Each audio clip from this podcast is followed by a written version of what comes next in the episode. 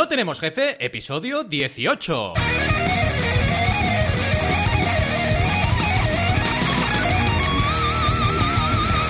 Bienvenidas y bienvenidos a NTJ o No Tenemos Jefe, el podcast donde hablamos de emprender con valores o de fracasar. Lo que nos dé la gana. Podemos ir de lo más técnico a lo más banal. Si es que hablar de fracasar es banal. ¿Y quiénes hacemos este podcast? Ya lo sabéis. Alberto González, Adrià Tarrida, Roberto Aresena y un servidor, Valentí Aconcia. Todos emprendedores que han fracasado alguna que otra vez. Porque hay que decirlo, fracasamos. Los emprendedores nos pegamos de leches, eh, de almendras, nos pegamos tortazos, nos caemos al suelo y lo más importante, nos volvemos a levantar porque si no, no seríamos emprendedores y emprendedoras.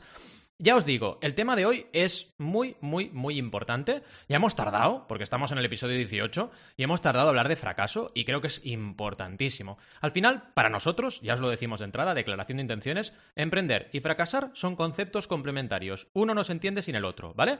¿Por qué decimos esto? Pues bueno, vamos a verlo al final. Eh, mira, mm, os cuento una historia, ¿vale? Voy a poner eh, la musiquita de historia porque si no, no mola, ¿vale? Eh, ¿Cuál puedo poner? A ver, a ver, a ver, a ver, a ver, a ver. Este va. Está un poco ya trillada esta, esta musiquita, ¿eh? la tengo que cambiar. Lo reconozco, ¿vale? Pero venga. Una vez, un gran amigo, que ahora mismo tengo muy cerca, al otro lado del micro, me comentó que cualquier niño o niña estaba emprendiendo todo el día. Aprender a montar en bici es asumir riesgos y asumir que te vas a caer, pero a la vez, la ilusión de montar en bicicleta es lo que hace a la pequeña persona superarse y lograr su objetivo. Ay, qué bonito, ¿verdad? Pues la verdad es que ese es para mí el principal punto de emprender. Eh, y de hecho lo vemos desde que somos peques. Y ahora que tengo a Aran, que tiene 23 meses actualmente, que por cierto, con esto del confinamiento, pillando el DeLorean, pues no podremos celebrar su cumpleaños seguro, pero bueno, en fin, está a punto de hacer dos años y oye, eh, el tío no tiene miedos a nada. Hoy casi se pega un tortazo que porque le he parado. Porque bueno, va probando cosas. Ahora me pongo a hacer, eh, yo qué sé, equilibrios encima de lo que encuentro. Ahora me pongo, quiero subir encima de la mesa, me subo encima de la mesa. Y va haciendo, ¿no? Un poco también, en este caso, pues como es tan peque, inocente, ¿no? Sin tener conciencia del peligro. Pero cuando ya son conscientes de ello, igualmente se atreven. Así que todos emprendemos, lo llevamos en nuestros genes, en nuestra naturaleza. ¿Qué ocurre? Que conforme vamos creciendo, cada vez más miedos, más bloqueo, más no puedes, hay que te va a pasar esto, hay que te va a pasar lo otro, y vamos perdiendo la capacidad de salir adelante y probar cosas, ¿no? Que al final es lo que determina el carácter emprendedor. Al final, otra gran falacia que consideramos es la que sitúa a emprendedoras y emprendedores en un nivel superior, ¿vale? Que tampoco es eso, como si fuesen divinidades, ¿no? En plan, oh, el, emprendedor y emprendedora, oye, es que yo emprendo, ¿no? Yo, yo no quiero estar atado a horarios, yo no quiero... No, a ver, nos llamamos no tenemos jefe, pero lo decimos todo, no es que nos sintamos ni mejor ni peor que los demás.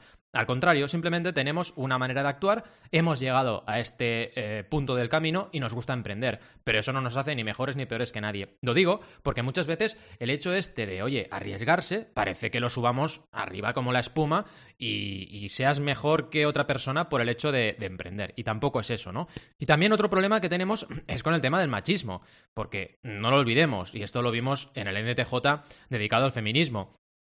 Es cierto que parece, parece, que los niños se arriesguen más que las niñas, pero es un tema solamente sociocultural, lo vimos en ese episodio. De hecho, hay tribus donde las niñas son más echadas para adelante, como se dice, que los niños. Entonces, cuidado con esto, porque también nuestra manera de educar hace que los peques vayan perdiendo esa capacidad innata, porque para nosotros es innata, de arriesgarse y emprender.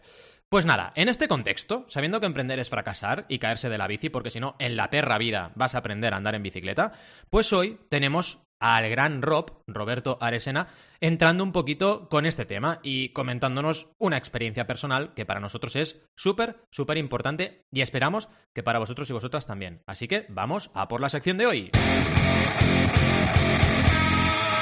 Pero antes de eso, antes de eso, en la otra línea, en la otra parte de la línea, conectando ceros y unos, tiene que haber más gente, porque si no estaré haciendo aquí el melón sin jamón.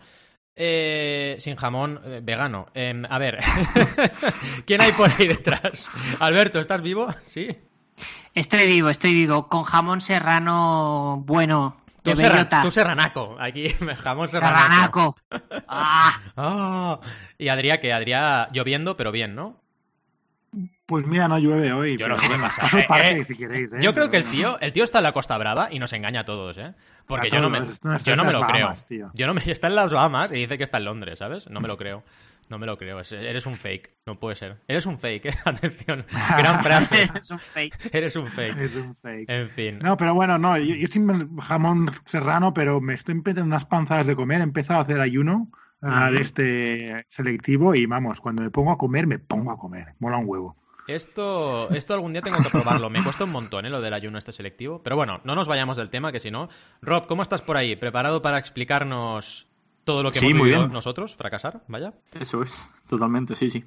Nada, eh, ¿Todo bueno, te, iba, te iba a decir que hoy, que hoy estás muy. O sea, has dado en el clavo, ¿eh? Con el del melón con jamón y luego Sí. con Adrián y el, y el tiempo. O sea, Exacto, hoy, perfecto. Hoy estudia. Hoy estoy a tope, o sea, estoy pa, pa, pam, pum. Sí, sí, sí, estoy fatal, fatal. Oye, cuesta mucho esto del lenguaje no vegano. Tendríamos que hacer un episodio y que Alberto nos metiera caña, en plan, dejaos de tonterías ya con esto, porque cuesta mucho. Y lo de mano, lo de mano izquierda y torear se te va cada dos por tres, siempre. Mm. Y, y sí, sí, melón sin jamón, que lo decía mi profe de literatura española. Sois melones sin jamón, decía. Pero bueno, como no tiene jamón, no pasa nada, ¿no? En fin. Eh, cuéntanos un poquillo, va. Eh, empieza Nada, a eh, desarrollar. Sí, eso es. Nada, antes de nada me gustaría agradecerte a ti, Val, por tu introducción. La verdad es que me ha encantado y, joder, aprecio un montón cada una de las palabras que has dicho, me gusta mucho. Y bueno, como ya he dicho varias veces en Montos Duros, eh, ha sido una persona muy importante para mí. Así que bueno, ahí lo dejo. Oh, qué bonito. Dicho esto, Que se besen. Que Que se se besen. que Nos se- van a echar la bronca otra vez, que nos hacemos mucho la pelota. Esto es Navidad, pero bueno, no sé. Calla. Me ha, me ha venido Navidad. bueno, a ver, pues podría insultar a Valentí, pero. También. joder, eh, Va, insúltame, no. venga, vamos a poner música de hip hop y me, me rapeas insultos, venga. Venga, va, vamos, vamos. Eres un cabrón. Yeah, yeah, Te crees vegano, pero no llegas ni a mi ano. yeah, yeah, yeah. Oh, yeah. Dios, malísimo, soy malísimo. Eh, eh, no sé qué decir más, Ya hijo de puta. Ya tengo programa de fracasos, pues ahí tenemos uno, un ejemplo ahí. Sí, totalmente. Buen fracaso, ¿eh? Rapeando. No lo vamos a cortar, ¿eh? No lo vamos a... Dicho Que sepáis que esto al sale en antena. grano, Venga, vamos, que, vamos a ello. que vamos a hablar de fracaso. De decir que, que el capítulo en fin, no ha sido ni mucho menos fácil porque, bueno, puede que precisamente sea eso lo que motiva también a hacerlo. Pero en general, hoy quiero hablar de cómo yo, eh, Rob, el tío vegano pesado de los valores de NTJ, de NTJ eh, se ha cruzado y bastante bien con el fracaso. Y básicamente quiero hacerlo porque para mí es una forma de ilustrar muy bien qué es para mí no tenemos jefe. Que no sé si se percibirá simplemente escuchándonos cada semana, pero al menos en mi caso, por lo que había cotillado sobre Adrián y Alberto antes de conocerles, es que eran tal cual como Valentí, eh, personas honestas y lo que se llama una buena persona en sí. O sea, lo digo en serio, con las que merece la pena juntarse y rodearte. Por eso creo que desde el principio que a pesar de la cantidad de podcasts que hay fuera, eh, no tenemos jefes, somos diferentes. Es algo que creo yo y bueno, a- puede ser que venga Eva diciéndome que, que no pare de, de pelotearse, pero bueno, me apetece decirlo porque ahora cuando todo no ha ido ni mucho menos como yo estimaba o como lo estimábamos, me apetece contarlo, me apetece ser honesto y transparente, me apetece tirar de eso que me gusta y quiero aprender, la transparencia y de decir las cosas claras. En fin, a la, a la dificultad de hablar sobre este tema también se me ha añadido que no sabe muy bien cómo plantear todo. Así que me he puesto a investigar y ponerme al tajo para buscar distintos frameworks, teorías o posts de gente que ya había alguna vez hablado sobre su fracaso en una empresa o, una situación y, mm, eh, bueno, y aprender sobre eso. En fin, me he intentado empapar de todo lo que he podido y consultar algunos post-mortem también, pero al final me he tirado a hacerlo a mi manera, porque he visto muchas formas de hacerlo, muchas formas de analizarlo y ponerlo todo como eh, eh, esquemáticamente pintado como, un dibujo, que era lo que también me interesaba a mí para hacer un ejercicio personal. Pero al final he decidido que viendo de todas estas formas, he dicho voy a hacerlo como yo, como yo quiero. Y también es verdad que a veces me ha pasado en este proceso que he tenido que leerme el primer párrafo que apuntaba sobre por qué iba a hacer esto y por qué estaba haciendo este episodio, porque era como a veces que perdía el foco. Estaba escribiendo y planteando muchísimas cosas que se me han pasado por mi cabeza, muchísimos puntos, muchísimos factores, y estaba diciendo, a ver, eh, ¿por qué estoy haciendo esto? ¿Estaré fracasando mientras intento planear un episodio de cómo he fracasado? Interesante, güey. Eh, Oh, yeah. Qué Qué bonito. Brutal. Sí, sí, sí. Metafracaso. Metafracaso, sí, sí. Metafracaso. Sí, sí, totalmente. Era, era horrible todo. En fin, al grano. Que quiero que sea rápido y conciso y no lo estoy siendo. Así que vamos al grano ya. Eh, Valentí, dame un grano. Eh, en fin, dejemos aquí las coñas, que a Valentí se le da mejor que a mí. Oye, ¿te puedo dar un Y- grano? y- Que te- no sé, te, te doy un grano, no sé. ¿Esto es un grano? ¿Un granillo? Esto era la- el al consejo, estoy fatal, ¿eh? Vamos a hacer esto. Un granito. Te paso un grano, ¿vale? Te lo tiro. Cuidado, ¿eh? Espera, que preparo el lanzamiento. ¡Eh! Vale, ¡Venga! perfecto. ¡Venga! Ya está. ¿Lo tienes? Oh, Venga. Sí. ¿Pero un grano de qué? No sé. Eh, no, dejémoslo ahí. He pillado el primer, el primer grano que he visto por aquí por encima de la mesa. Ya está. Eso es, perfecto. Eh, un grano de algo, De un algo. grano del culo. En De fin, eh, pongamos un poco de contexto.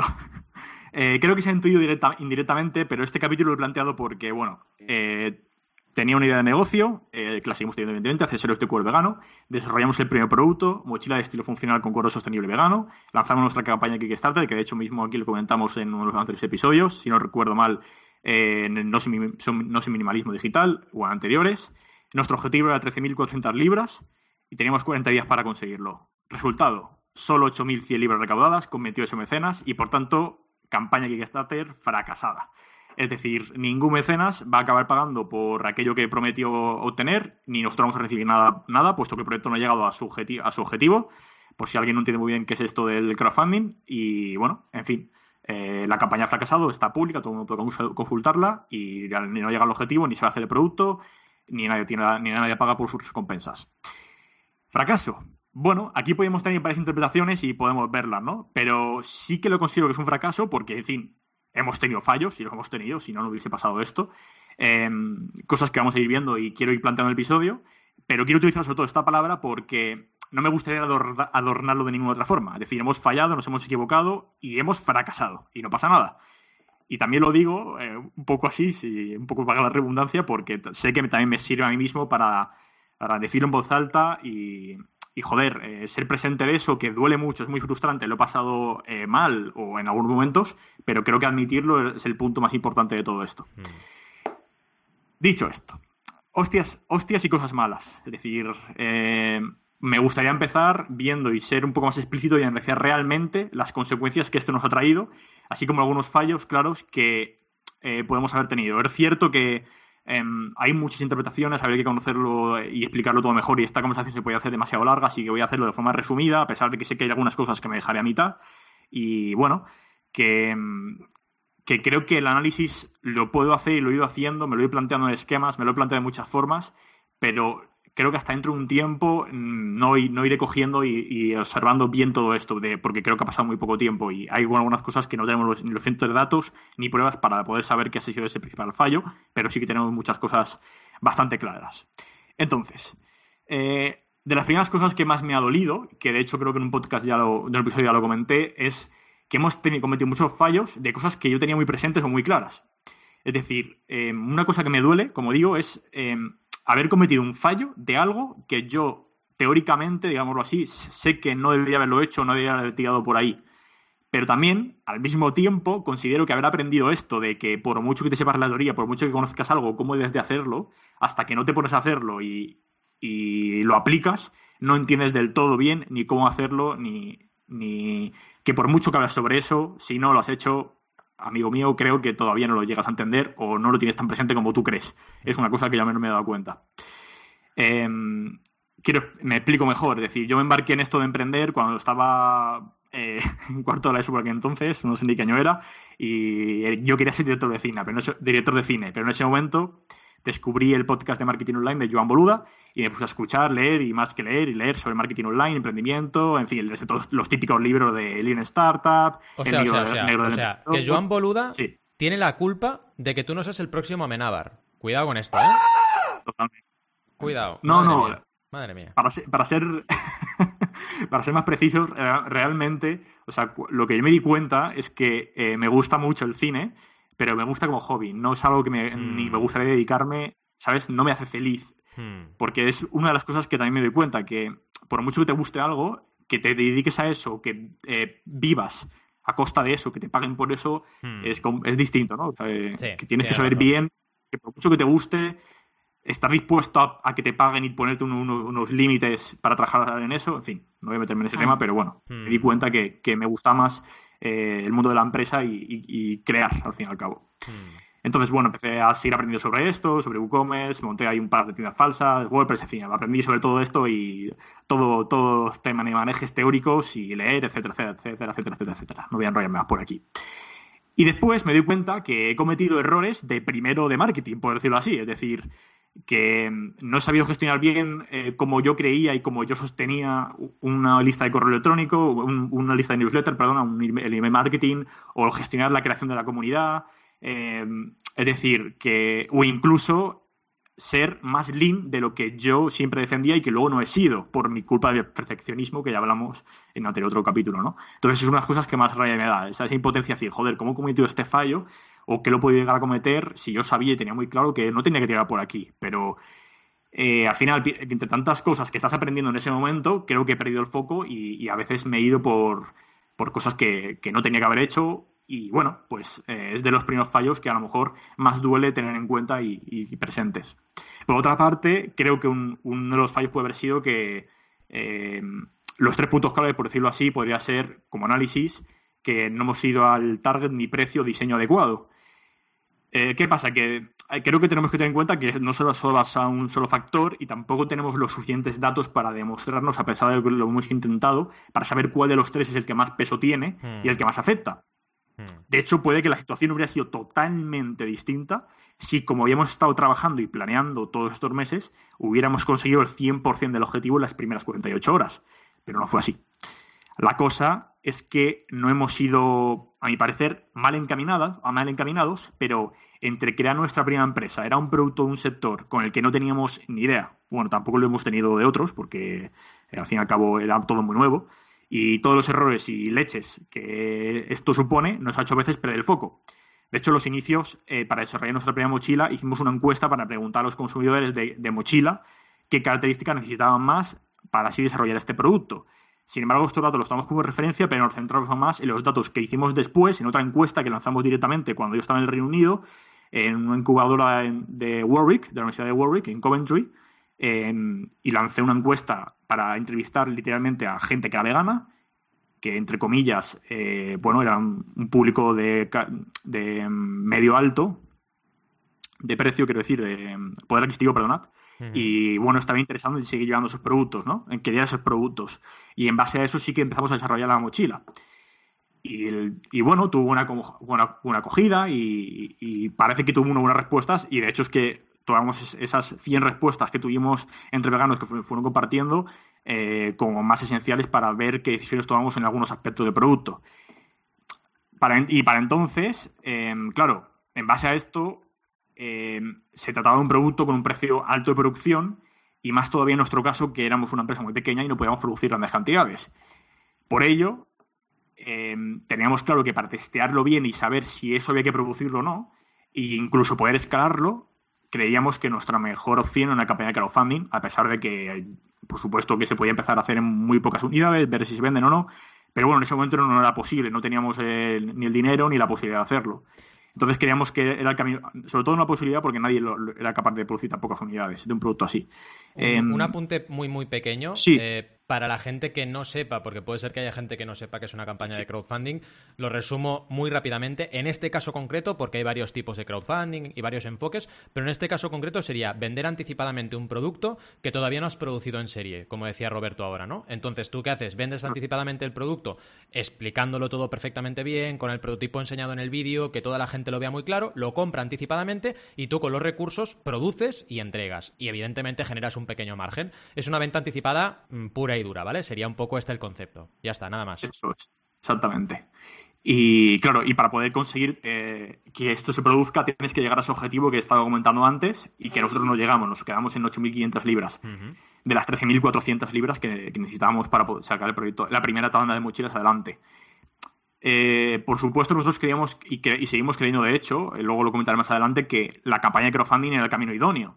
No obstante, puede que antes, en vez de habernos basado tanto en estos datos, al fin y al cabo, cualitativos, o que por mucho que sí, que, ese cliente que era el idóneo estaba interesado, que te estaba dando su opinión, que había desarrollado un producto muy parecido para lo que él necesitaba para esa necesidad, pues que teníamos que ver que testeado más el producto hasta llevarlo hasta el último punto del camino, eh, del proceso de venta, perdonad, en el que eh, esa persona sí que adquiere el producto para saber si realmente, por mucho te con sus palabras, o, eh, en persona te transmita, o, a través de, email, o, de las diferentes formas que habíamos hecho para comunicar y, de una forma pretestear para después hacer la campaña de crowdfunding o no, en base a ese producto teníamos que haber, puede ser, llevado más el producto a ver si realmente, primero, tenía el precio adecuado para lo que ofrecíamos y compensaba el valor, o si realmente, por mucho que nos creíamos, hayamos hecho un diseño acorde a, aquel que, que era el cliente potencial vegano y que le gusta vestir con estilo, o no, o si nos habíamos ido por una parte mejor más funcional, etcétera, en fin, que creo que debíamos haber pretesteado de una forma eh, mejor eh, si este el producto antes de empezar a desarrollar la campaña eh, en profundidad. Por otra parte, otro, otro punto que considero es que tal vez hemos sido muy lentos. Esto va influenciado por nuestro desconocimiento en todos los aspectos. Igual que planteé antes, que tampoco quiero culpabilizarme eh, por esto, porque creo que no habría otra, había habido otro camino, pero sí que está un poco relacionado con lo anterior. Es decir, debíamos haber intentado facturar algo, de, algo directamente de ese consumidor potencial final cuanto antes para comprobar si el producto tal como estaba planteado para montar la campaña de crowdfunding y venderlo en nuestro e-commerce era el ideal o teníamos que modificarlo. Eh, es decir, que puede ser que tenemos que haber sido un poco más rápidos. También es cierto que eh, no me arrepiento porque aprendimos mucho, que ahora lo comentaremos, pero sí que quiero destacar que, joder, tenemos que haber sido más rápidos en muchas ocasiones eh, o haber pensado de otra forma.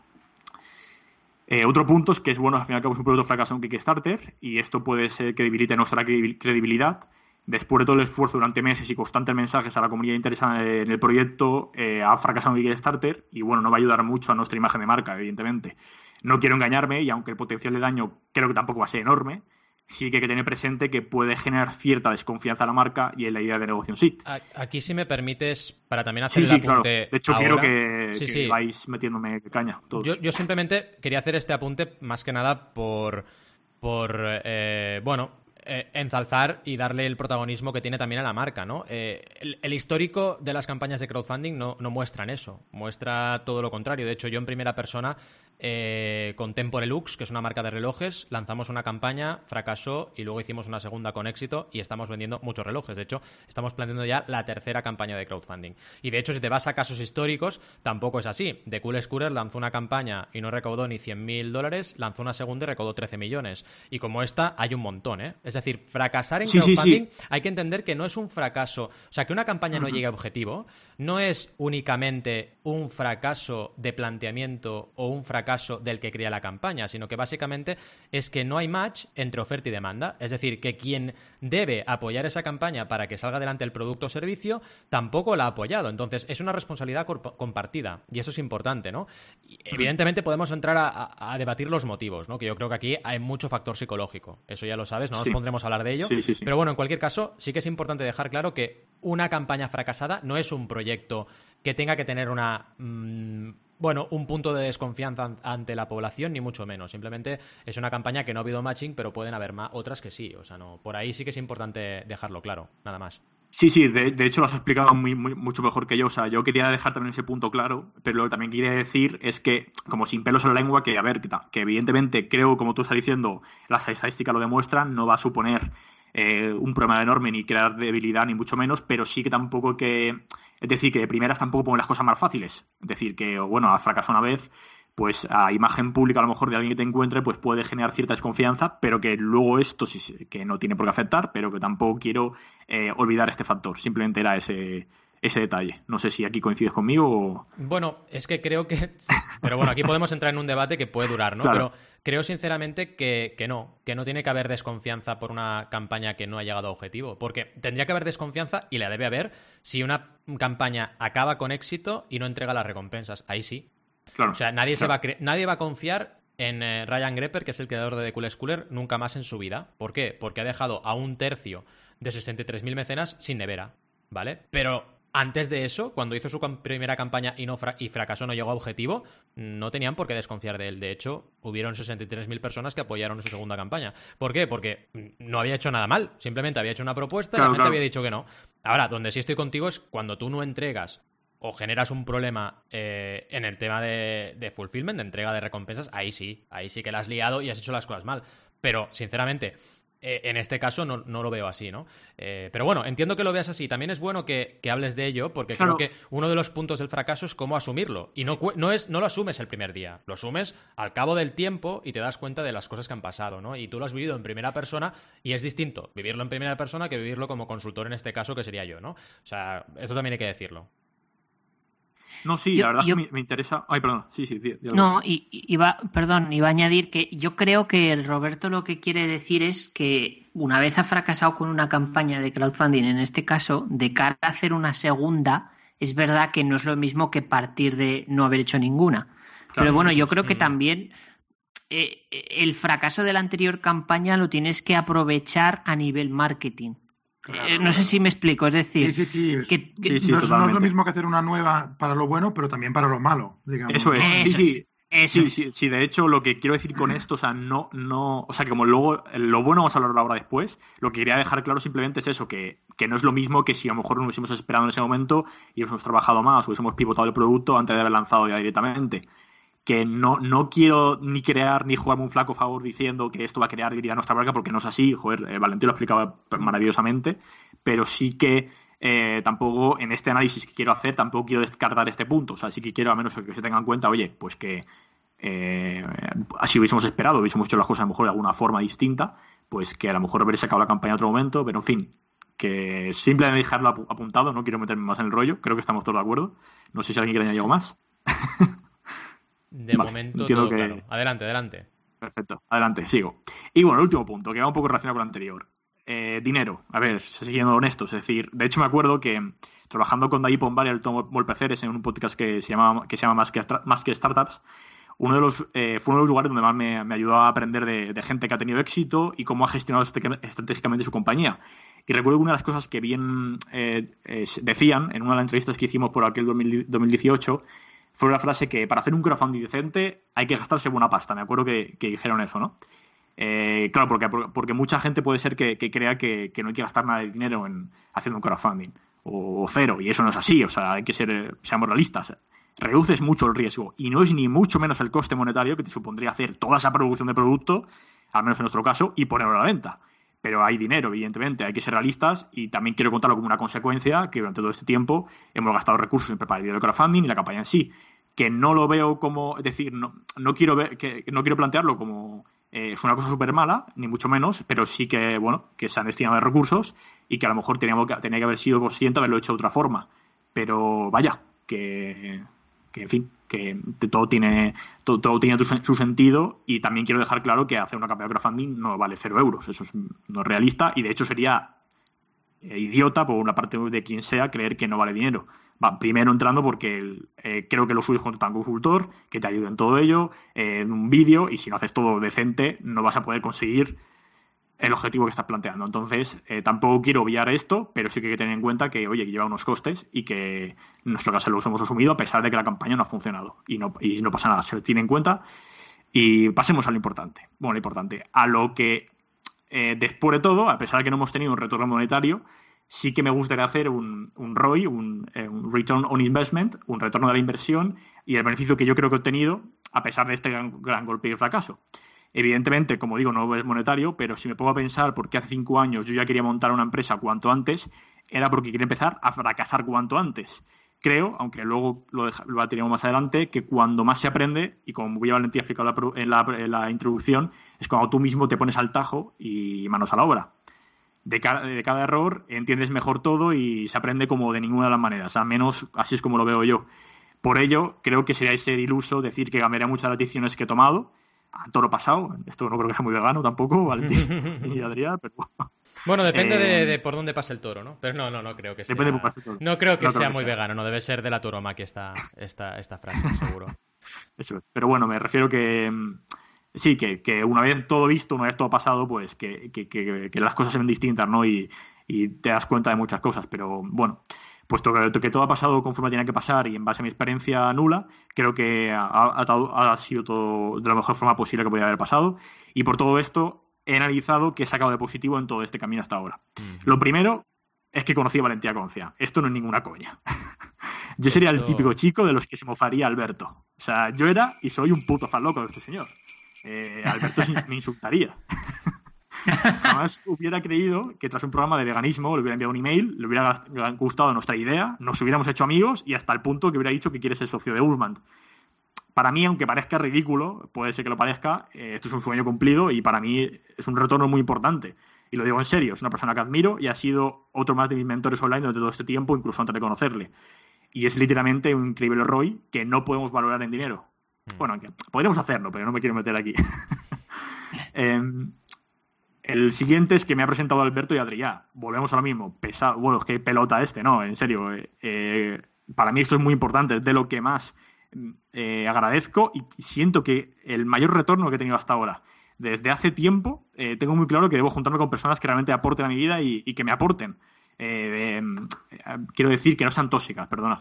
Y mm. no es ninguna coña y elogio que Valentí me haya presentado, al menos por mi parte, considera a los dos ahora mismo grandes amigos es que es una auténtica pasada. Si no hubiera seguido el camino que he seguido hasta ahora, esto no hubiera pasado ni de lejos.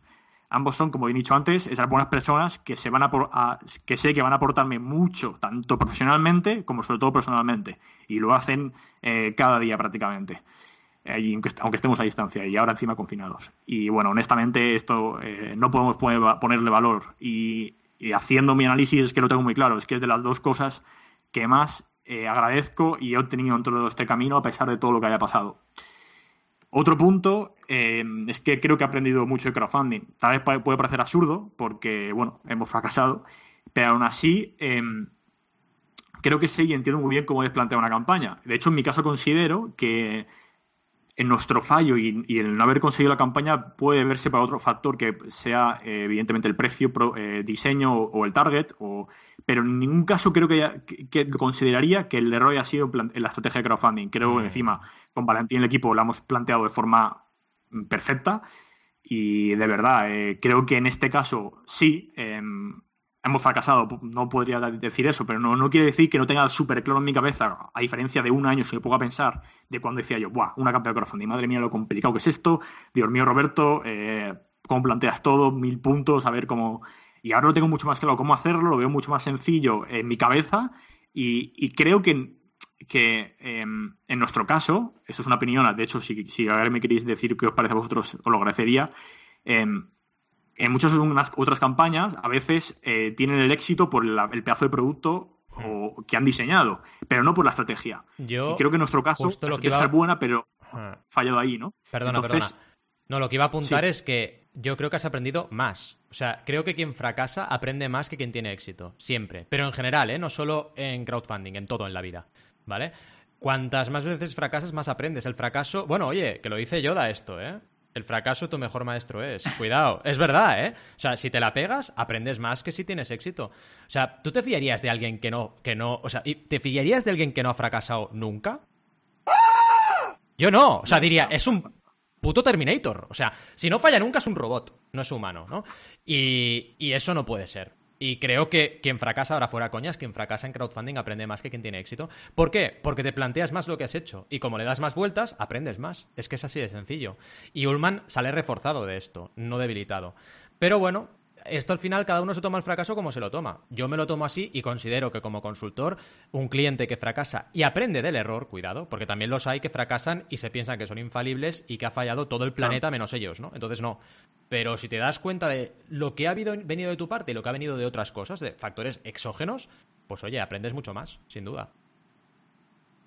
Sí, y, lo que creo de verdad es que, es que que si cuando planteemos la próxima campaña eh, esa parte, si conseguimos que tanto esa parte como las otras cosas coincidan, pues creo que nuestro factor de que podamos llegar al objetivo, la probabilidad, quiero decir, eh, aumenta. Y lo, veo un poco medio convencido porque de verdad que el tema estrategia de crowdfunding creo que no hemos tenido un fallo, ha sido el otro, el producto, el diseño, el precio, que ya estamos analizando y vemos y, ver, y ver bien cómo, cómo continuar por esa parte. Pero vaya, o sea, que, considero que aprendí sobre crowdfunding y, joder, genial. Pasemos al siguiente punto. no me enrollo más por aquí. Em, mejor conocimiento del mercado. Ahí una de las cosas que voy a plantear es por qué optamos para que nuestro primer artículo de cuero vegano fuera una mochila y no eh, fuera otro producto más sencillo. Em, porque al fin y al cabo eh, la necesidad era que hay, eh, hay un, nicho de mercado que es vegano o que por su ética quiere llevar un producto hecho, hecho un, cuero sostenible para salir en plantas y que no esté matando a un animal y pueda vestir igual. Bueno, pues el motivo principal es porque tanto mi socio como yo, eh, mi socio Berna como yo, eh, somos de Alicante y teníamos ciertos contactos dentro del sector de fábricas y diseño de bolsos. Era, era una ventaja dentro de nuestro DAFO que teníamos, ¿no? De que teníamos esos contactos que nos permitían de una forma sencilla eh, desarrollar este medio prototipo. que fuese una mochila y no una cartera o un cinturón. En ese momento lo veíamos así, esto evidentemente ha cambiado y de hecho mm, no nos ha servido tanto como creíamos en ese instante porque bueno, hemos pasado de trabajar ahí al final a irnos a otros países de Europa o fuera de nuestra comunidad autónoma. Pero bueno, por aquel entonces, eh, como os digo, era más fácil y, y, nos, y, que meternos en otro producto que, que, aunque fuese más sencillo. Esto lo vemos ahora con otros ojos y también conocemos y veo mucho mejor mercado, conozco mejor a nuestro target durante todo este tiempo porque mm. he ido aprendiendo poco a poco y sé de verdad cómo hacer ese producto para que pueda convencer más, qué modificaciones hacer y bueno, eh, los, lo tengo como ROI porque de verdad creo que de otra forma, o haber tenido otro camino, no puede ser, no lo sé, ¿no? Pero que no tuviese esa visión más tan amplia del mercado al que nos dirigimos y el cliente eh, que realmente qué es lo que quiere, porque sí que estoy convencido de que de, algunos errores que hemos cometido en tema de diseño y pricing. Y bueno, finalmente, eh, como ROI es que a pesar de todo, creo que podemos hacerlo mucho mejor. Eh, es cierto que este nuestro, nuestro, no es nuestro primer fracaso, ya lo comentamos una vez en un capítulo, pero en julio de 2018 eh, tuvimos nuestro primer parón, 2018 o 2019, sí, 2019, madre mía. Eh, tuvimos tuvimos el, parón de la campaña porque no teníamos todavía los clientes, los emails necesarios para lanzarla y la paramos por eso, porque bueno, creíamos que necesitamos todavía más leads de calidad para, para lanzarla y llegar al objetivo y resulta que luego tampoco era así, que los también seguimos, seguimos haciéndolo mal o, y no creamos, que es el principal error de todo esto, a mi parecer, eh, la suficiente comunidad eh, antes de lanzar la campaña. Sí, teníamos gente interesada, emails, pero esa comunidad no tenía engagement con nosotros, no mm. le interesaba un poco, pero no nos ha demostrado de verdad que era una comunidad fiel que estuviese interesada por el producto por muchos eh, correos o, gente que tuviésemos. Luego también esto ha supuesto una frustración después de todo el esfuerzo que hemos hecho y todo el tiempo invertido y recursos, pero lo curioso es que a pesar de todo lo que ha pasado, nada de esto nos ha matado, ni mucho menos ha matado la idea ni, ni al proyecto en sí, porque no, no se ha cargado con todos nuestros recursos. De hecho, sí que lo hubiera hecho si, hemos, si, hemos, si hubiésemos fabricado ese producto y lo hubiésemos lanzado al mercado porque nos hemos quedado sin recursos. Así que al menos el crowdfunding nos ha permitido todo esto. Así que, joder, estoy, estoy contento también de esa parte. Hay que verlo de una posibilista. Total. Aquí me tocaría. Em, pero bueno, a mitad de campaña incluso ya tiramos por nuestro plan B eh, y, sabemos que podemos hacerlo mucho mejor y que aunque ya hemos currado al máximo y está dejándolo a, a tope, aún se puede hacer mucho mejor, podemos aprender mucho más. Y como bien me pasó Adrián sobre uno de los textos, uno de, los textos de Seth Godin, como bien acaba que dejo aquí la nota del programa porque si hay algo que leer, la verdad es que muy recomendable acerca del fracaso. Eh, lo que me queda decir es gracias, espera a ver, a ver qué se viene ahora en Urmant, porque bueno, esto es un, parón, estamos, eh, tenemos las cosas mucho más claras y sé que podemos hacerlo mucho mejor y lo mejor de todo, como digo, no me repito más, es que eh, esto no es el final, solo es el principio. En fin, hasta aquí mi análisis rápido y experiencia que me gustaría compartir con todos vosotros. Y bueno, espero no haber dado mucho a la tabarra y dale val a la sección de debate. ¡Vamos allá! Bueno, bueno, bueno. La verdad es que no sé vosotros, pero yo estoy súper impresionado ¿eh? con este análisis del fracaso. Vaya pedazo de episodio, ¿eh? Yo creo que será el mejor episodio. Hablamos del fracaso y la, y la abordamos, ¿eh? Súper bien, súper bien, la verdad. Pero venga, va. Sería poético, sería poético. Sería poético que este episodio no lo escuche nadie. que sea un fracaso doble. Imagínate, cero, cero, cero descargas, todo cero. sí, sí, sí. Sería súper bonito eso, ¿eh? Pues mira, ahora que lo dices, estamos en la sección de debate. Yo creo que hay gente que tiene tanta versión al fracaso que no quiere oír de, fracasos, ¿no? Y dices, oye, que somos. Mira, eh, hablando ahora de. Es un poco meta podcast esto, ¿no? Bueno, meta podcast tampoco, pero sí, quizás. Hablando un poco de temas personales, esta semana tengo un grupo que vamos comentando cosillas, vamos ahí eh, hablando cosillas por email. Y, y, bueno, me han pillado unos días un poco, un poco crítico, ¿no? Con la situación que estamos viviendo. Y la gente como que no quería escuchar eh, cosas críticas y dices, ¿por qué? O sea, si somos, los seres humanos somos duales, está el yin y está el yang, está el éxito, está el fracaso, está, siempre es así, entonces tenemos que abrazar las dos partes de, yo creo, ¿eh? de, cualquier realidad. Lo que no puedes hacer es negar una, porque si niegas una, automáticamente te desequilibras. O sea, si tú no, aceptas y no abrazas el fracaso, no vas a poder nunca tener éxito. Yo lo veo así, ¿eh? No sé cómo, cómo lo veis. Totalmente. Sí, sí, sí, lo que pasa que hay Estoy de acuerdo, pero hay muchos matices, ¿no? Que hay gente que lo lleva al extremo, ambas opciones. total, total. Hay gente muy loca. Sí, sí, que está todo el día. Tampoco es bueno todo el día hablar de fracaso. Eso es fatal, claro. Eso te... O al revés, todo el día de éxito, que también hay gente que se flipa, ¿no? Exacto. Sí, sí, totalmente. De hecho, una de las primeras cosas que quería preguntar eh, y empezar con el debate, bueno, como os he dicho yo antes, eh, en mi inicio de todo esto de la chispa es porque yo quería empezar cuanto antes a, fracasar, porque creo que es la de las mejores formas de aprender. Y bueno, ¿qué opináis sobre esto? ¿Creéis que es bueno el fracaso? ¿Es necesario? De por sí creo que la respuesta va a ser obvia, se depende, ¿no? Como todo aquí. Pero eh, ¿hasta qué punto está esa línea roja? Bueno, en fin. Empezad un poco a opinar. Yo puedo, para hacer un poco de contrapunto, ¿no? A, todo, que me ha parecido maravilloso, Rob, y súper valiente lo que has comentado y cómo lo has expuesto, sin, con toda transparencia, con toda honestidad, súper bien, chapó, una madurez brutal. como contrapunto un poco, ¿no? Yo creo que en Silicon Valley se ha puesto un poco el fracaso en un pedestal, ¿vale? Hasta el punto de estar un poco, hasta un poco sobrevalorado, me atrevería a decir, ¿no? Y sí es cierto que es, es muy bueno, ¿no? Es el fail forward, ¿no? Lo que decíamos antes. Si aprovechas el fracaso y aprendes y lo siguiente que haces es mucho mejor gracias a todo lo que has aprendido, pues perfecto, ¿no? Me parece bien. Ahora, buscarlo como objetivo casi el fracaso tampoco, tampoco diría que es eso, ¿sabes? pero bueno, no, no, en, fin, es, depende, como siempre. Respuesta de consultor. Sí, sí. Y, a, ver, está claro que, o sea, yo por ejemplo, en mi caso, siendo otra vez, eh, yo, yo sigo creyendo que existe ese mercado, que la idea, y supongo que a Valentín le pasará igual, ¿no? que, que todo tiene sentido y voy a seguir intentándolo, eh, vamos, a muerte y creo que esto solo es, el, como digo, el inicio, pero ahora sí tampoco yo soy consciente de que, a ver, todo tiene su punto. Es decir, si, no puedes seguir, si luego ves que no se consigue o que realmente no está esto que tú crees, hmm. tienes que ser el primero en darte cuenta. O sea, no, no puedes...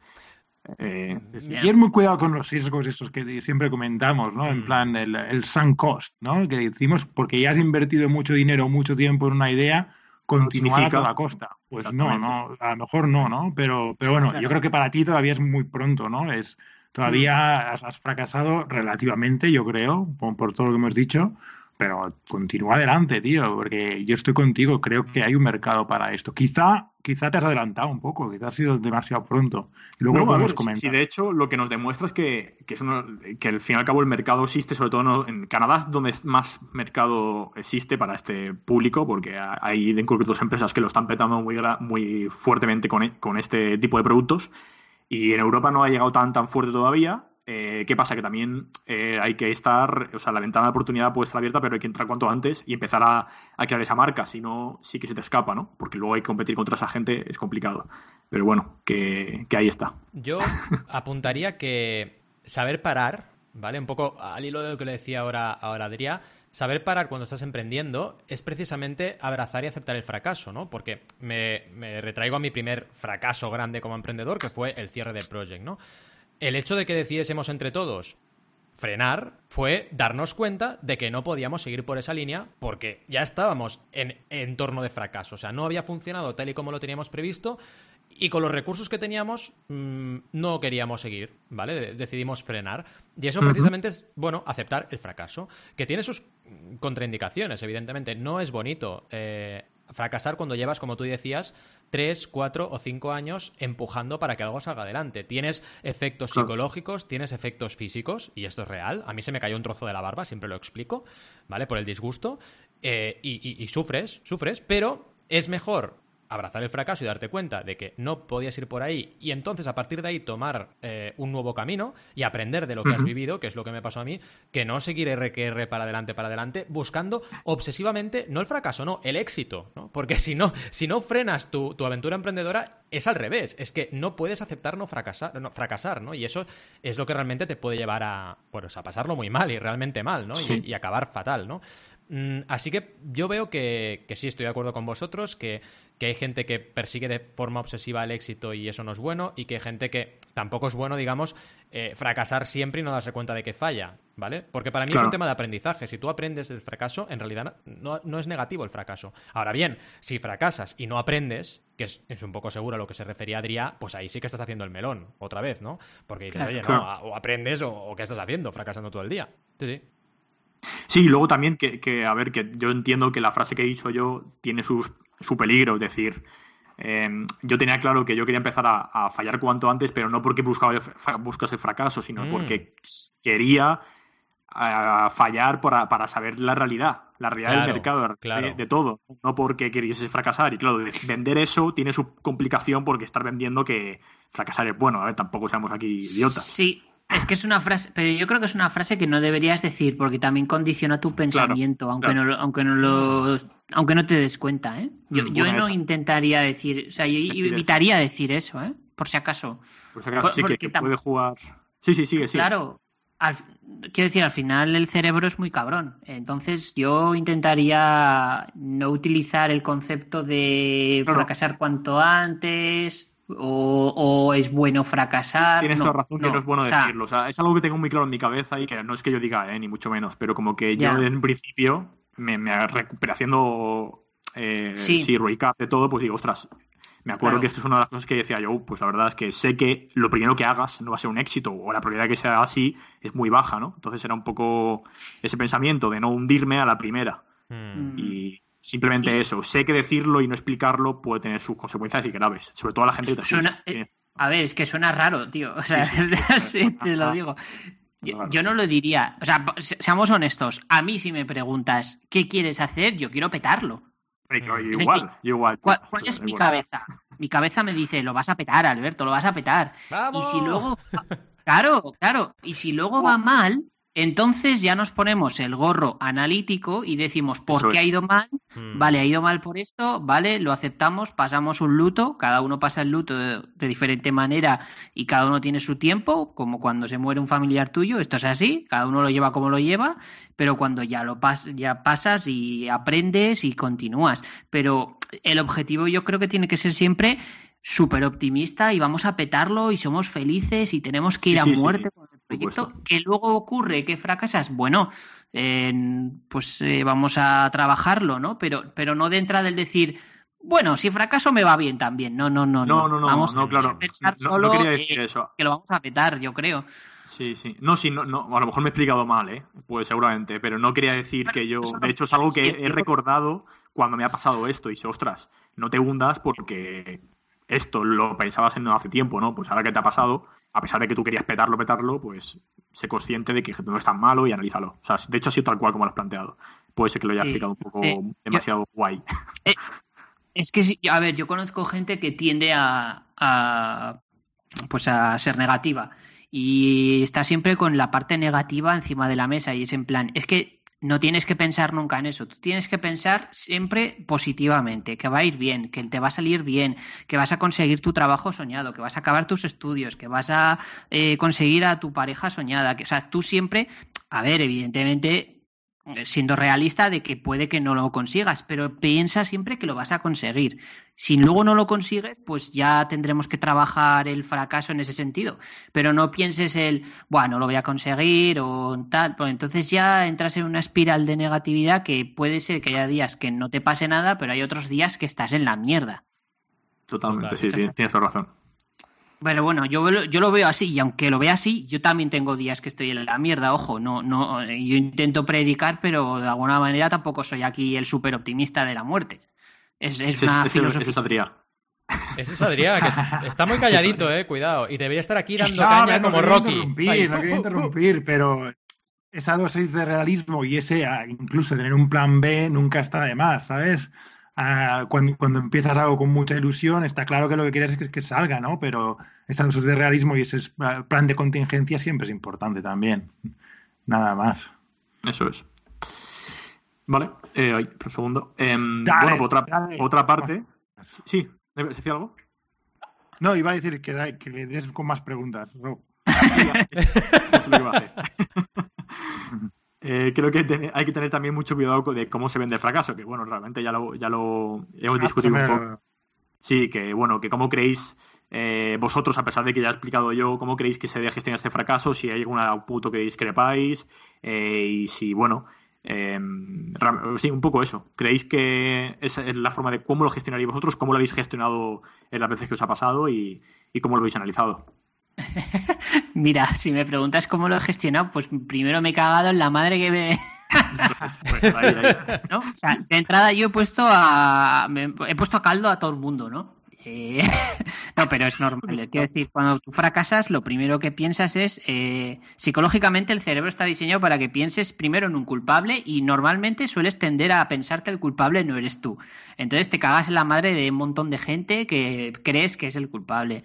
Luego ya te das cuenta de que realmente la culpa es compartida y que muchas veces, incluso aunque encuentres un factor humano de, pues mira, es que esta persona podía haber hecho esto mejor, aunque ocurra eso, eh, muchas veces también la suerte forma parte del, mm, fracaso. Igual que la suerte forma parte del éxito, es que hay veces que aleatoriamente se mueven las piezas y, se va al traste el castillo de naipes. Es que es muy aleatorio el universo. Lo siento por ponerme así eh, eh, un poco místico, pero es que a veces es así. O sea, a veces no sabes por dónde te da el aire y pasan las cosas. Entonces, mm, no sé, es complicado. Totalmente. Yo opino, opino exactamente igual que Al. Creo que cuando tienes que asumir un fracaso, eh, todo lo que. tus emociones están a flor de piel. Y cuanto, más, cuanto más has impulsado un proyecto y más te has mojado por ese proyecto, pues más tienes que sufrir emocionalmente la ruptura, digamos, ¿no? O el cierre de ese proyecto. Y cuesta un montón. Y cuesta muchísimo gestionar las emociones en ese momento y lo más normal es que la líes, que la líes mucho, ¿vale? Y esto le ha pasado a un montón de gente. Lo que ocurre, como también dice Ali, estoy 100% de acuerdo, es que luego el, todo vuelve a su, a su sitio. O sea, te calmas, entiendes lo que ha pasado, con el tiempo vas comprendiendo todo lo que ha sucedido y también entiendes que, como muy bien ha dicho, hay una parte de realidad que no controlas y que es la suerte, el universo, el destino, como le quieras llamar, y al final también te ha traído cosas buenas, no solo cosas malas con ese fracaso que en ese momento viste como el fin del mundo, ¿no? Así que 100% de acuerdo con él y es lo que puedo aportar. Es el time to market, ¿no? Sí. Porque en plan canales como YouTube, vaya, websites como YouTube había antes y las hubo después. Sí, es verdad. Eso. YouTube lo, clavó en cuanto a, timing, ¿no? Mm. Precisamente lo hizo cuando empezaba a ver mucha más adopción de banda ancha en Estados Unidos, etcétera, etcétera, ¿no? Un montón de cosas que se unieron, pero gente ya lo había probado antes y gente lo probó después y no, no les funciona tan bien como YouTube y no eran ni mejores ni peores. Totalmente. O sea que también hay, hay, esas cosas que no dependen de nosotros exclusivamente, ¿no? Sí, y luego también creo que tener en cuenta que como, como humanos, creo que nos gusta mucho a veces em, simplificarlo todo a pocos factores o a, sí, sí, a pocos. Y es imposible. Todo, Exacto en general todo, por mucho que, sobre todo esto me pasa cuando estudias economía, ¿no? De que le gusta todo modelos económicos. Venga, pues vamos a reducirlo todo a dos factores y todo lo demás constante. Pues a ver. Eh, pues no, nunca está constante pues todo lo demás. Nunca, nunca, nunca. tontería está. De hecho, es uno, de, los, de, los links que va a comentar y que va a poner en los enlaces de, las notas, que, que, es eso, ¿no? Un, análisis de, CB Insights, que es una empresa que hace, que analiza un montón de startups, vamos, es, es, una de las referencias en el mundo, juntamente con TechCrunch y, y varias otras, veo en, en, Inglaterra. Y nada, dice los motivos de, por qué las startups uh, no fracasan, ¿no? Y, si sumas el, los porcentajes, suma bastante más del 100%. Cada empresa fracasa por dos, tres, cuatro, cinco, seis cosas a la vez, ¿sabes? No, no solo una. Mm, mm. Y, lo que decías tú, eh, Roberto, tenemos, tendemos a simplificar y, no es tan simple las cosas. Y, bueno, a ver qué puedes aprender, Roberto. Yo creo que has hecho un análisis súper maduro ya y, el tiempo lo dirá también, ¿no? Eso es, el tiempo dirá, ya ves. Sí, eh, totalmente. Sí, de, hecho también quería compartir hoy, lo dejo los, enlaces del programa también, eh, un, paper de Harvard eh, sobre cómo aprender estrategias para aprender sobre el fracaso. lo dejo, bueno, para quien quiera se lo pueda leer. Es muy interesante cómo plantea diferentes formas de, ser consciente y clasificar el, diferentes tipos de errores y cómo aprender sobre eso para no volver a cometerlo, porque a veces no es tan fácil como creemos no volver a caer en el mismo error. Hmm. Y bueno, por último, por mi parte, yo era, más o menos alguna vez lo hemos comentado, eh, creo ya, pero si os, apetecía alguno de los tres eh, a comentar más en, en, extenso alguna, eh, algún momento en el que habéis fracasado y si hace poco os ha pasado, de hecho, que bueno, que no tiene por qué ser algo súper que te has tenido que cerrar una empresa o lo que sea, que puede ser mil, creo que fracasamos todas las semanas cada uno de nosotros. Exacto. Si os apetecía compartir algo. Pues a ver, evidentemente fracasamos constantemente en diversas tareas, en diversas, a menor o mayor escala, ¿no? Y, vaya, fracasos eh, muchísimos en mi vida, desde que tengo uso de razón, ¿no? Eh, ¿Qué tema? Eh, al final, lo importante aquí es distinguir, digamos, un fracaso emprendedor del resto de fracasos que se pueden producir en tu vida, en tu día a día, ¿no? Desde tirar un plato al suelo porque te has equivocado, a, no sé, mm, estar un día jugando con tu hijo y no prestarle toda la atención que deberías, microfracasos o fracasos enormes, ¿no? Pero fracasar, fracasas. Lo importante para mí es ser consciente de, primero, que has fracasado, que has hecho algo mal, y segundo, tomar medidas para, solucionarlo, ¿vale? Eh, y esto es muy importante. Por ejemplo, mira, yo os, digo lo último que he detectado microfracaso, ¿no? Desde que estamos en confinamiento, pillando el DeLorean, me estoy levantando más tarde, ¿vale? Porque como no salgo a correr, etcétera, me levanto más tarde. Y estoy empezando a trabajar sobre las siete y cuarto, siete y media. Y hoy he tomado la decisión que se acabó. Me voy a levantar cada día, de momento, a las seis y cuarto, ¿vale? Y voy a empezar a currar a las seis y media. O a las seis si hago algo de ejercicio, pues a las seis cuarenta y cinco. ¿Por qué? Porque me estaba llevando una dinámica que no me hacía estar feliz, ¿vale? Yo soy una persona que si no me levanto pronto a la mañana y digamos que tengo mi inbox prácticamente a cero y todo controlado a primera hora, me cuesta mucho encarar la jornada con la energía que debo encararla. Y bueno, evidentemente, esto es un micro fracaso que tienes que cambiar tendencias. Y cuando te cambian algo, como es ahora un factor exógeno, el virus, te quedas en casa, no puedes salir, cambia la rutina, no vas a correr, pues evidentemente el cuerpo se, se, va relajando y te vas dejando estar. Pero tienes que ser tú el que digas, hey, estoy fracasando en esto, en este micro fracaso, tengo que cambiar la tendencia porque si no, voy a ir por un camino que no me va a ir bien y que ya me está yendo mal, ¿no? Y bueno, sería un poco esta la experiencia, pero ya os digo, fracasar constantemente todos, seguro. Total. Oye, Valentí, me quito el sombrero de que empieces a trabajar a las seis y media de la mañana. Vaya cojonazos, ¿no? Sí, es que, ¿sabes qué pasa, Al? También te digo una cosa, cuando tienes un niño Yo no soy capaz, ¿eh? Te lo digo en serio. Ya, ¿eh? pero es cuando tienes un niño pequeño que cambia todo. Ah, vale. Porque, claro, cuando sabes que él, por ejemplo, a las nueve se despierta y yo ahora tengo que estar con él de nueve a doce y media, Claro, dices, o me levanto antes y adelanto curro, o me queda todo para la tarde. Y se me monta ahí un pitote que mm. no veas, ¿no? Y en el día a día es un poco parecido, porque quieras que no, tenerle por aquí en casa, que ahora le tengo en casa, no lo tenemos escolarizado hasta, hasta P3, ¿no? Hasta el tercer año, pues oye, quieras que no, no estás igual. Entonces es mejor levantarte antes y adelantar que otra cosa. Y luego también es un tema de biorritmos. Yo he descubierto que me va bien, pero claro, hasta que no lo pruebas no lo ves. Y si, ves que te va bien es como que te motivas a ti mismo, ¿no? En plan, ostras, como me va bien me levanto, ¿no? Y te cuesta menos. Sí, sí. Sí, pero sobre todo eso es lo que, lo que acabas de decir, que no a todo el mundo le viene bien, que es mm. algo importante tener en cuenta, que cada uno de una forma y, no tiene por qué trabajar a gente que puede y a gente que no y ya está. Para mí es admirable, ¿eh? O sea, yo lo he intentado alguna vez y, ostras, es que me hundo de sueño, me tengo que tomar cinco cafés y digo, mira, es que no puedo, o sea, pero lo he intentado. me dejáis decir lo que digo siempre, esto da para escaleta, ¿eh? Esto da para escaleta. pues sí, la verdad que sí. No sin seis y media. Bueno. y ya no hablemos de Joan Boluda que se levanta a las cuatro. Pero ves, tampoco me mola, oh. ya que lo hemos comentado al principio, tampoco me mola los típicos artículos eh, o los libros. El club de las cinco de la mañana. Eh, toda la gente, toda la gente de éxito se levanta a las cinco. Que no, que no. O sea, que cada uno se levante cuando le salga de las narices y le vaya bien. Porque igual hay gente que podría ser el club de las doce de la noche, ¿sabes? Porque trabajan por la noche y son la hostia. Entonces, no, no me parece bien este rollito, ¿sabes? De no, no, tienes que levantarte a las cinco porque si no, no eres emprendedor. Que no. O emprendedora. Pues no, no es verdad.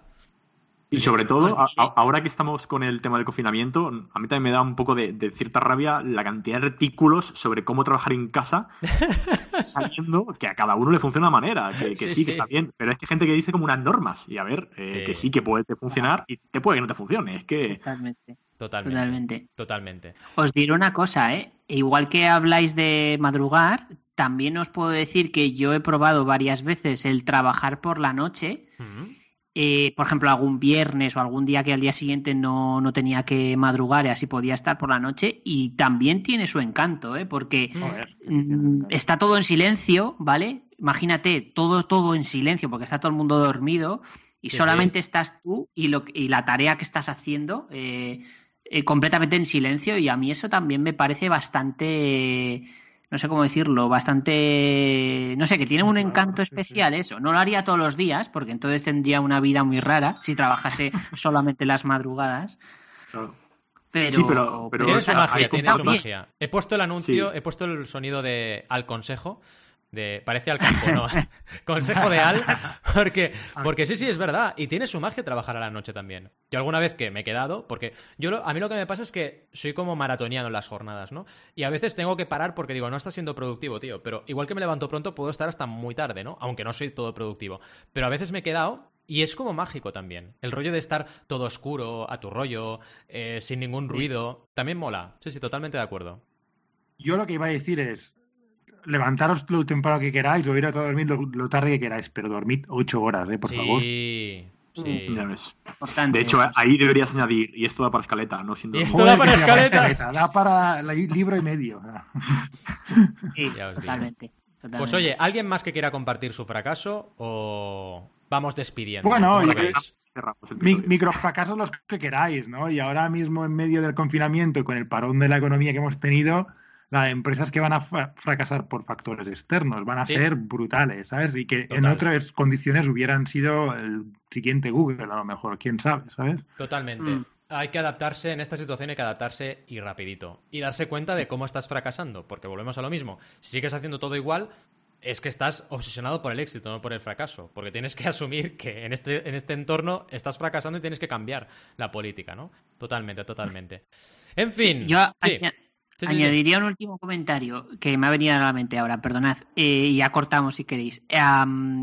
importante, si fracasas, que fracasarás en tu vida, pero eh, si fracasas, por favor, por favor, por favor, por favor, ignora al entorno que no hace más que meter el dedo en la llaga. que esto es, le pasa a todo el mundo. Esto le pasa a todo el mundo. Todos tenemos amigos, familiares que alguna vez, pues, no han encajado las palabras o eh, son personas tóxicas o lo que sea, todo el mundo tenemos a alguien en nuestro entorno, eh, no le hagáis caso. Que ya, sé a que veces con buenas intenciones, ¿eh? Las madres lo hacen con buenas intenciones normalmente, ¿eh? No te creas. Pero yo, creo, yo creo en general mira, que yo soy el primero que me acepta eso, ¿eh? Y, yo ahí reconozco que, fallo porque me afecta mucho y estoy aprendiendo a llevarlo mejor. Mm. pero, pero es cierto que yo creo en general todo el mundo lo hace a buenas a no ser que sea alguien muy cabrón, ¿no? Pero, ¿qué pasa? Que no saben explicar, porque como no lo han vivido, no saben expresarlo bien y te puede hacer mucho daño.